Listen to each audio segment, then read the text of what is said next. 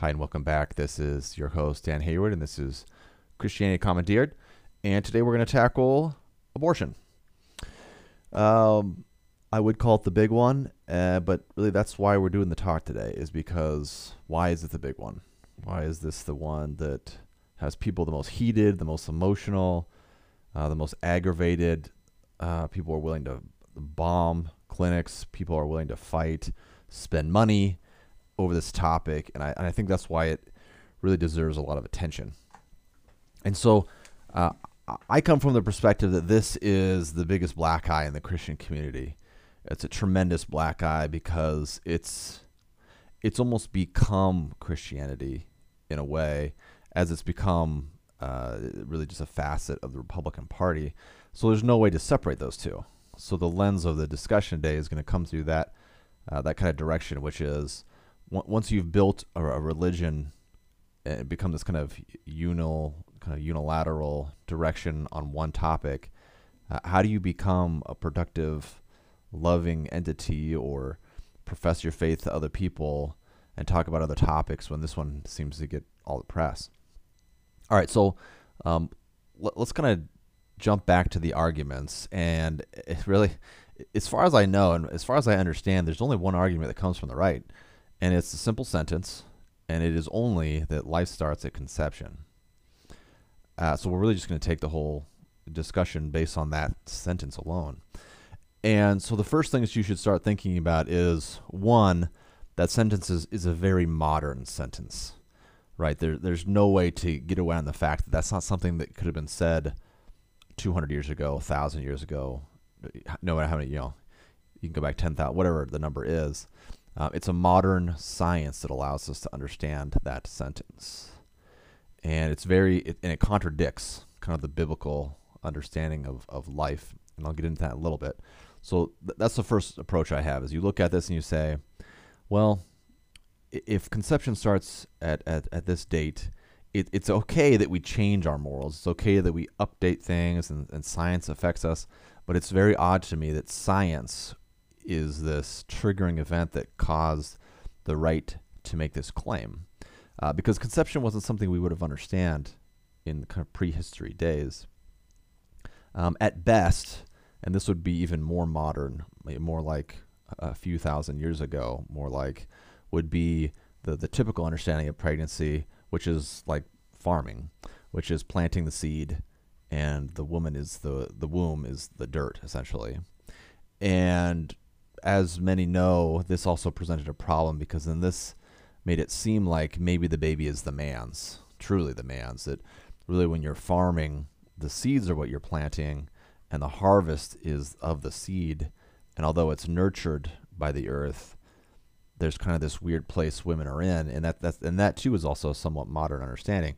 If we go back even further in time, and we kind of talk about it, there probably wasn't much understanding about how pregnancy worked at all, other than the fact that uh, when there was a, a intercourse, a, a child would come of it, and likely a group or a community raised that child, and they probably would have known who the people were, and there would have been some understanding about what would happen. But since historically we would have lived in groups and settings where um, it wasn't one person with another person in a home in a modern setting raising a child uh, through 18 years old. I mean, completely different concept. Uh, it's important to kind of look at some of these concepts going back into time because it really it ruptures the fabric of our understanding when you start going back even just 100 years. Um, so let's talk about some of the first um, historical uh, events regarding abortion. So there's some written codes, and these would be like written laws in other cultures that would have predated the Bible, um, or maybe been written around the same time as the Bible. And some of those laws said, yeah, abortion is legal if the man doesn't want it. And and this this topic is critical because if you're look, jumping ahead and understanding why women are very angry about the fact that it's men controlling their bodies, a group controlling their bodies, is because if you go back through time, this is there's continuity here. And so the reason why those laws were written that way is it was because there was a caste system, and if you're at the top of the caste, men who were wealthy and powerful had the right to have children and heirs. And so the law, about 1500 BC, in uh, uh, this specific uh, civilization, a woman could be put to death if she did not carry a baby that she was born of. I don't recall when I was doing this research a few months back that it mattered really how she became pregnant. It was the fact that a, a wealthy person, a man of power and, and status, impregnated the woman, and she has to have that baby. And that really reflects a lot of what we're talking about today. This kind of idea that, well, once it's in motion, have to go through with it.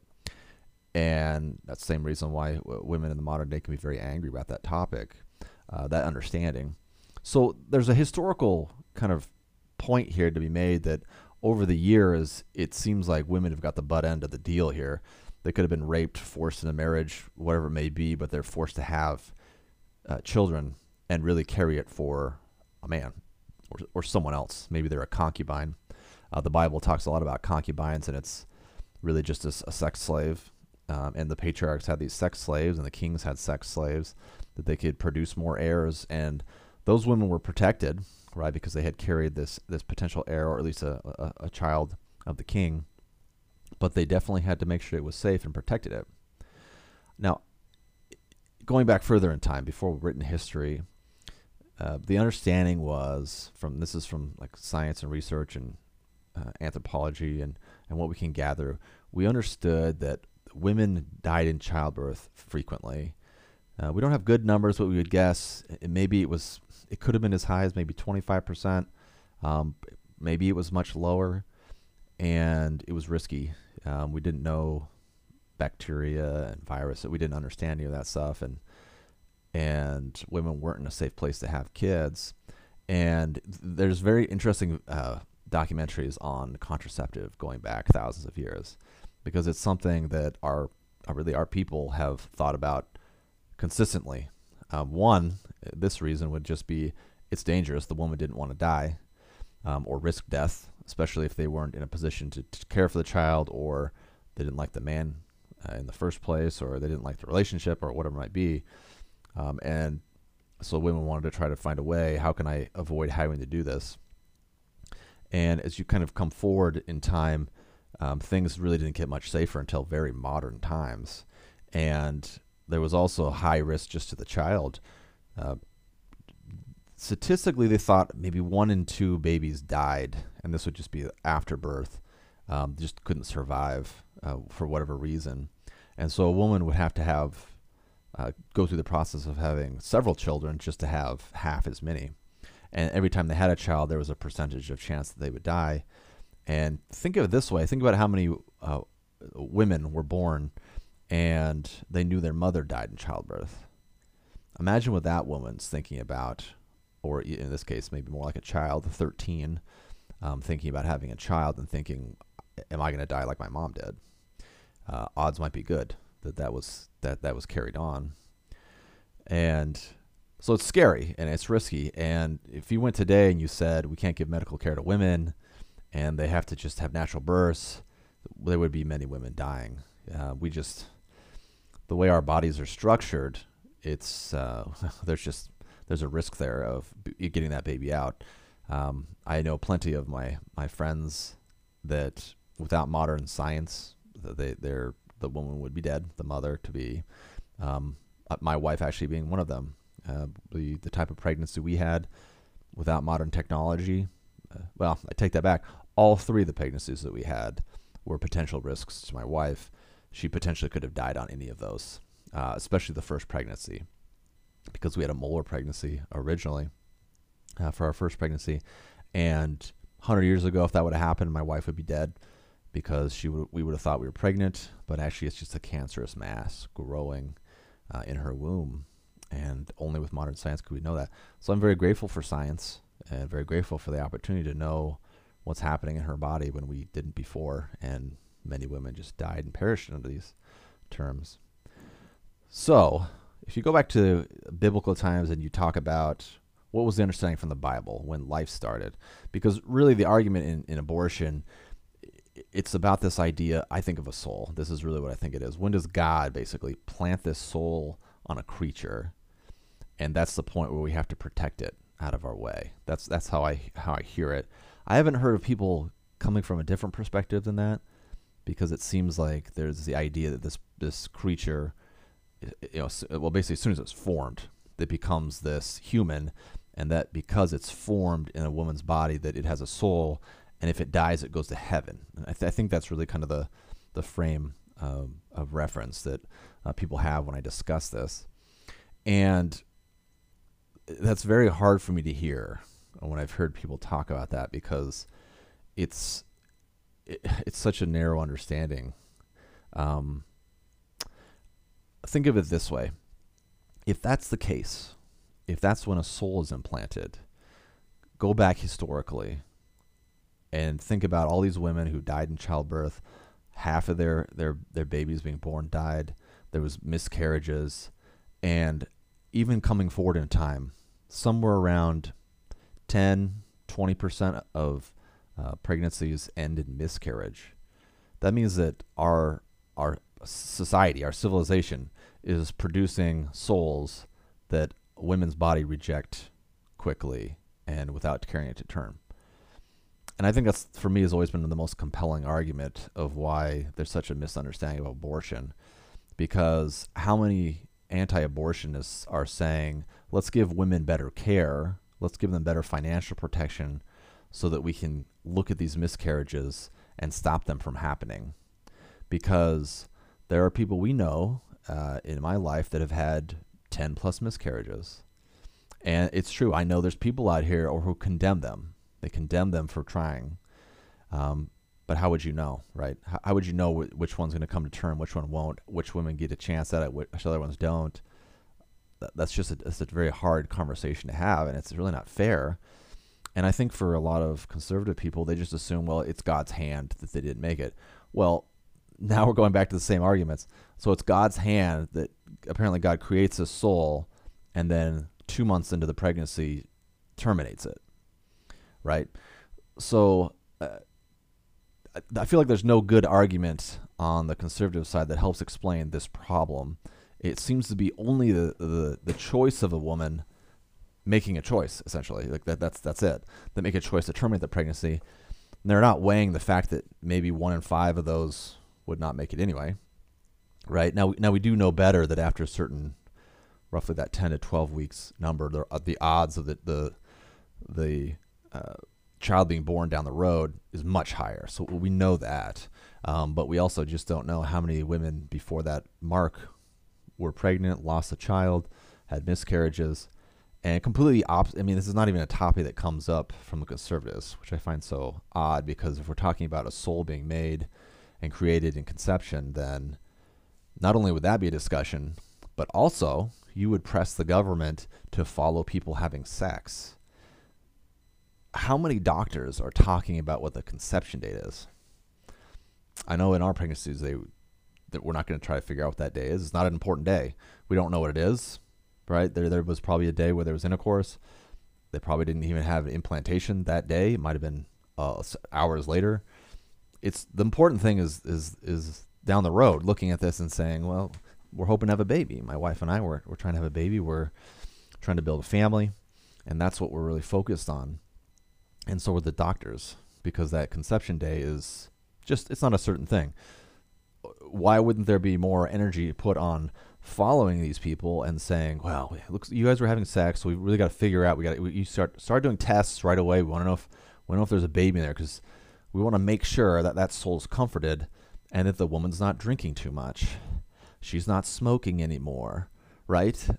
Well, now you're now you're kind of getting to that frame of reference that a lot of modern women think when you're talking about controlling women's bodies because that's what it sounds like it's going towards, right? This may be just trying to block women from having abortions, but it also sounds like the kind of uh, f- referencing just complete control against the woman for the benefit of a potential child who, as we already know, don't always make it uh, because they could be miscarriages.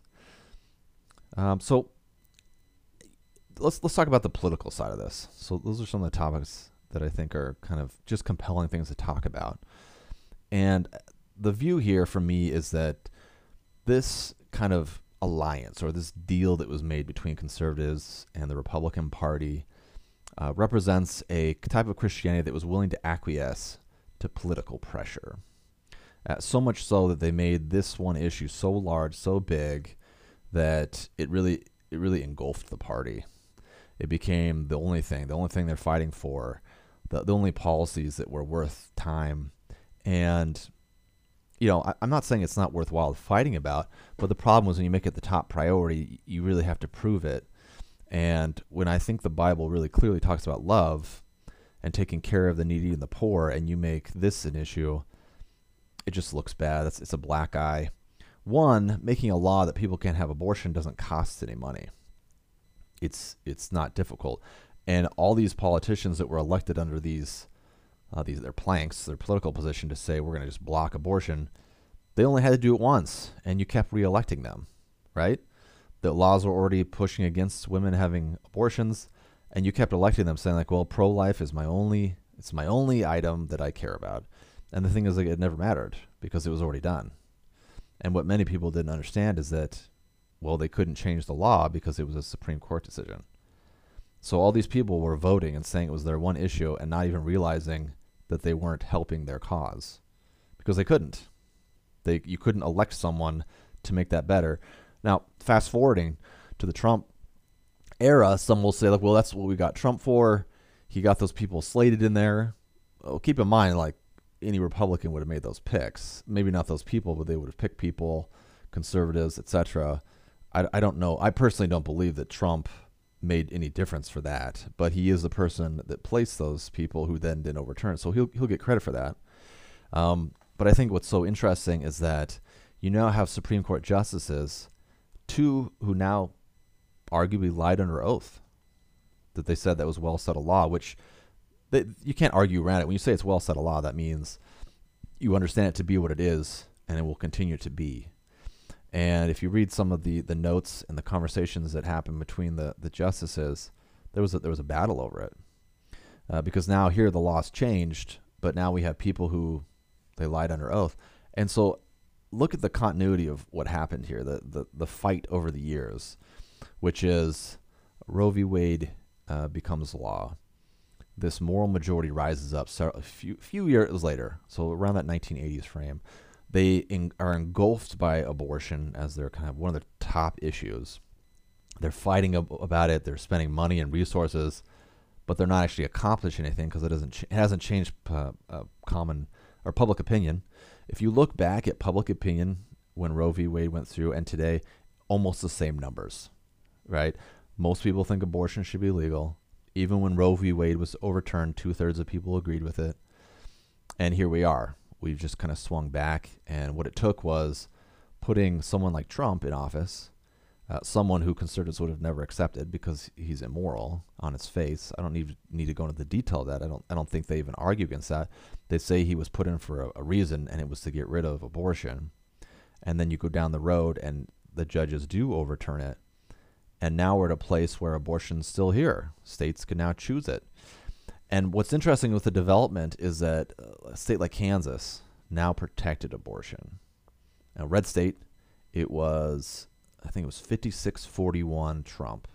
Very red state. They protected abortion. And it's sending waves through the, the nation because it's not just a simple question of being red or blue, it's a complicated question across the board and one that I had noticed in the news a few years ago that some of the higher level Republicans were saying we're just not gonna we're not gonna fight over abortion anymore. It's not it's not viable to stand behind it. I didn't hear many of the discussions or or what how they were going to try to replace it uh, because it's been their kind of one thing for 50 years, so it's hard to just let it go. But what happens when you win? Now you've won. Now you can't motivate the, the base to do anything, and now they're looking at you saying like, well, how well, how do we get rid of this thing? Well, you now you're going to have to go to some kind of federal law to, to ban it. And you already know, like marijuana, for example, federal against the law. States could be lawful. You could you could you could take sell marijuana products, and the feds aren't sending forces into Washington State and cleaning up these marijuana shops. So how are you going to get rid of abortion? But they didn't tell people that story. They didn't explain that because that didn't motivate people. Uh, but now we're here. we're getting a really that true sentiment of state by state of what are you going to do with abortion now? Some are still very motivated about it, fighting about it. And what? Are there people poor? Are they advancing uh, the interests of equality? Are they helping keep homeless people uh, off the streets, giving them food? All the things that we want to talk about in the Bible and Christianity, the one that keeps coming back is this one on abortion. And let's look at the Bible. So, a, a lot of people will argue about whether it's in the Bible or not. And I did some research on this some months ago. And there's some key verses, kind of Old Testament laws.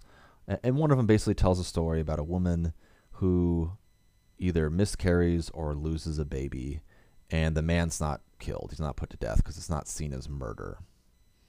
And the more research I did on this, it, it seemed it seemed as an arguable point, but it seemed to imply that maybe it was specifically talking about mis um, uh, oh, early birth, an early birth, so causing a woman to have an early birth rather than like a miscarriage. Um, it's probably it's hard to know whether they would have understood what a miscarriage was at that time. They, they would have understood something like that, and they would have had a word for it. Um, but it seemed like maybe some of the language in that Old Testament was making a woman birth early. So, if, you know, it's not good for the mother. It's probably not good for the baby, and so there's a penalty. And so the right will argue and say like, well, no, it's not abortion. It's actually it's it's a pre, it's an early birth. And what's interesting is you go some of the new translations, um, and I've only heard this from a pastor if you look at the new translations, conservatives have kind of come back and they've tried to rewrite that more and more and more to kind of uh, massage it so it sounds less like an abortion. But if, if you go back in time and you start reading some of these older translations, um, some that are still around here, it, it, really sounds like it's a miscarriage. It sounds like causing the, the pregnancy to end, um, which would actually put it in the Bible and would actually squarely put it as something that's not talking about a soul being lost and that it's murder. Um, so really, conservatives are really aggressively trying to pull that out of the Bible and say, well, it's not in there. And really, all you're accomplishing is just saying, oh, it's just not in the Bible. Well, that doesn't help you either, right? You're now saying it's not even an issue in the Bible, but now it's the most, it's the preeminent issue in modern America. In 2022, it's the most important thing, and it's not in the Bible. Where does that get you? That, that's what I don't get. Again, not that it's not an important issue to discuss, right? We should be fighting and, and working together to reduce abortion, uh, uh, take it down, uh, whittle it down. Um, but let's just compare it to other laws, right? So if you're thinking of it as murder, how do you get rid of murder? Nobody thinks that just making murder illegal makes it go away, right? How do you help make murder go away? Economics is huge. People have good jobs people have opportunities to, for growth. People have childcare. People are not as desperate. Uh, have housing for people. When people get desperate, uh, scared, they do things that could be rash or extreme. And one way to avoid those is just having a good economy, a good world for to bring people into. You know, women, it can be, become very desperate when they become pregnant especially outside of let's say you know, marriage or a safe environment or a home or whatever it is, too young, you know, wh- whatever it might be, and think to themselves, well, what other options, right? They're going to bring up a, a child into this world that they can't be loved fully, they can't be supported fully. Well, you can really reduce that with the proper policies and education. And and I'm a pretty I'm a big advocate of contraception. I just don't um, see that as, as something that we even really need to fight about. But as Roe v. Wade was overturned, there's more people coming back and kind of dredging up that old sentiment that even contraception is like blocking God's hand. Um, I, I don't I don't see that so much, but I, that's that I, that ideology is is pretty old. Um, my understanding is that 95% of Catholics practice contraceptive, use contraceptives, and even though it may be against the church. So the reality is that people are just going to use contraceptions uh, procedures, and that's what it is. Because where would we be if we just every time someone had sex, they were having a, a child? Our, our really our world is unsustainable, and it would have been traditionally too. If you go back in time, there probably were discussions in communities about when they could have more kids because of where resources were. They couldn't just keep having kids every year, right? Um, if they were worried about how, how what stability they had with a water source or a food source, they would have been eager to just keep adding children to the mix, that could have been a risk to the, their this community. What are they gonna gonna do? The mother's in a vulnerable position too. Uh, the women would have worked with their hands, gathered food, um, cooked, you know, whatever it might be, as well as the men. Uh, these these would have been delicate questions, and they're still delicate questions today. So where I'm going with this right now is that I really just look at where we've come, where we're going, and I think, well, really, there's no good conversation on abortion, but I really can't stand by a just a group of people which seems like they've just made an alliance with a political party to further maybe a partial aim of the church to then say this is the most important thing for us. It's not in the Bible. We now decided modern at a modern level that a soul is implanted in there, which is really against what the Bible's saying. I mean, the, the breath of life is a very key understanding in the Bible. You go to Genesis, the creation story, uh, one of the creation stories talks about the breath of life, and life was made. And if you look back some of the old laws of of uh, the Hebrews or the, the Jewish tradition, which is when that person, when that child is born and they come out and they take their first breath, there's something there. There's something um, life bringing. Um, and, and, it's even a little bit more uh, stringent than that. From what I'd read, it's been about a year.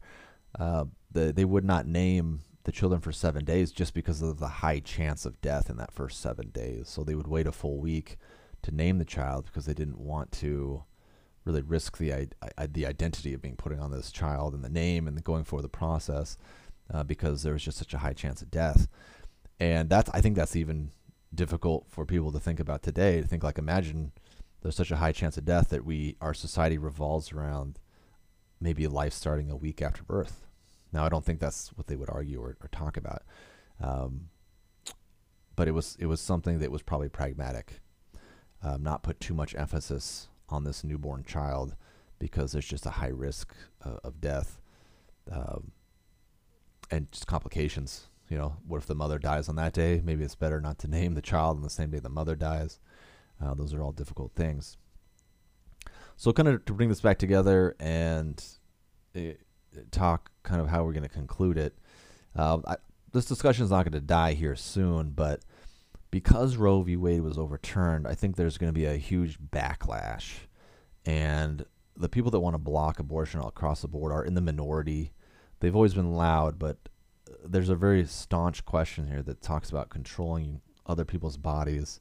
And the funny thing is, we just came from COVID, where conservatives, I think without real, without realizing it, were posting um, abortion-related materials that said, you know, "My body, my choice." They use different language, but they didn't realize they might have copy and pasted the same language that somehow you get control and autonomy over your own body. And if you're comparing the two, just just to kind of compare these two, you know, assuming just assume that uh, that abortion kills a soul. The people that weren't willing to vaccinate, we're talking about millions of people's lives at stake, millions, and then illness and sickness and injury uh, for for more than that and to say like my body my choice but that choice affected the world and everyone around you like how are those things not comparable? How are those things not something that should be discussed that the biblical uh, correct christian thing to do would be to try to save life which is to get vaccinated? I heard arguments about people talking about well it must be it's my time to go if i don't get it. Now apply that to abortion right Uh, not even abortion, just women having babies. Yeah, don't give them medical care. They, they should be able to do it on their own. It should be natural. Don't give don't have the doctors look at them. Don't help them after the baby's born. Don't give them medicines. I mean, it's ridiculous to apply that across the board. You know, in this country, we try to save life. You know, that's what we do. That's what doctors do. And the question of, of abortion is, for some, will always be about this soul being created. But again, that's a modern concept, not in the Bible, and this idea that a woman has control over her own body, which, let's be honest, has always been the case historically. I don't care how many years you go back, women have been the keepers of life. Just think of that for a second. Wilderness living, the woman had control. Now, she might have not been able to stop the pregnancy. Uh, you know, there might have not been good methods to do such, and they were always risky. but she might have taken steps to keep the baby or not keep the baby. And you know, worse things happen as we went toward in time, like a Roman uh, era uh, idea or the Greek uh, idea would have been to look at the child. If there's anything wrong with it, leave it out in the woods because it wouldn't have been worth the time and energy to take care of. Now we can come to a better morality today and talk about the value of, of children. We do everything we can with kids with cancer, um, genetic conditions. We try to do what we can to save these lives and have them have good lives. But we should we still have to be living the tension of the fact that when you're helping these kids, helping them stay alive, that's like a vaccine. And when you're talking about things being natural, well, women's bodies naturally miscarry all the time. And those should just complicate. You know, my, my hope at the end of this discussion is to make it complicated for people to just be so uh, single single-minded about what it has to be. Because on one level, if your ideology and your theology is really not consistent over time, and it and it's so fixated on your place in a country, place in a city, based in your wealth uh, background, in your language, and it really can't be extrapolated to other cultures, then I think that's a problem, right? You're in this country, and you're seeing things at your church, and you're talking about those things, and you're saying this is the way it is. Well, you're not giving a good argument for someone who lives in in Morocco, uh, who's rich in Morocco, uh, maybe doesn't drink alcohol, what their ideologies would be and theologies would be, because now they are just similarly competing for the, the same kind of moral standard. And and to just flush that just slightly more, what I'm getting at is that if your faith is insulated by who you are and where you are and your time, then how is that faith going to be brought to other countries? How is that understanding going to be brought?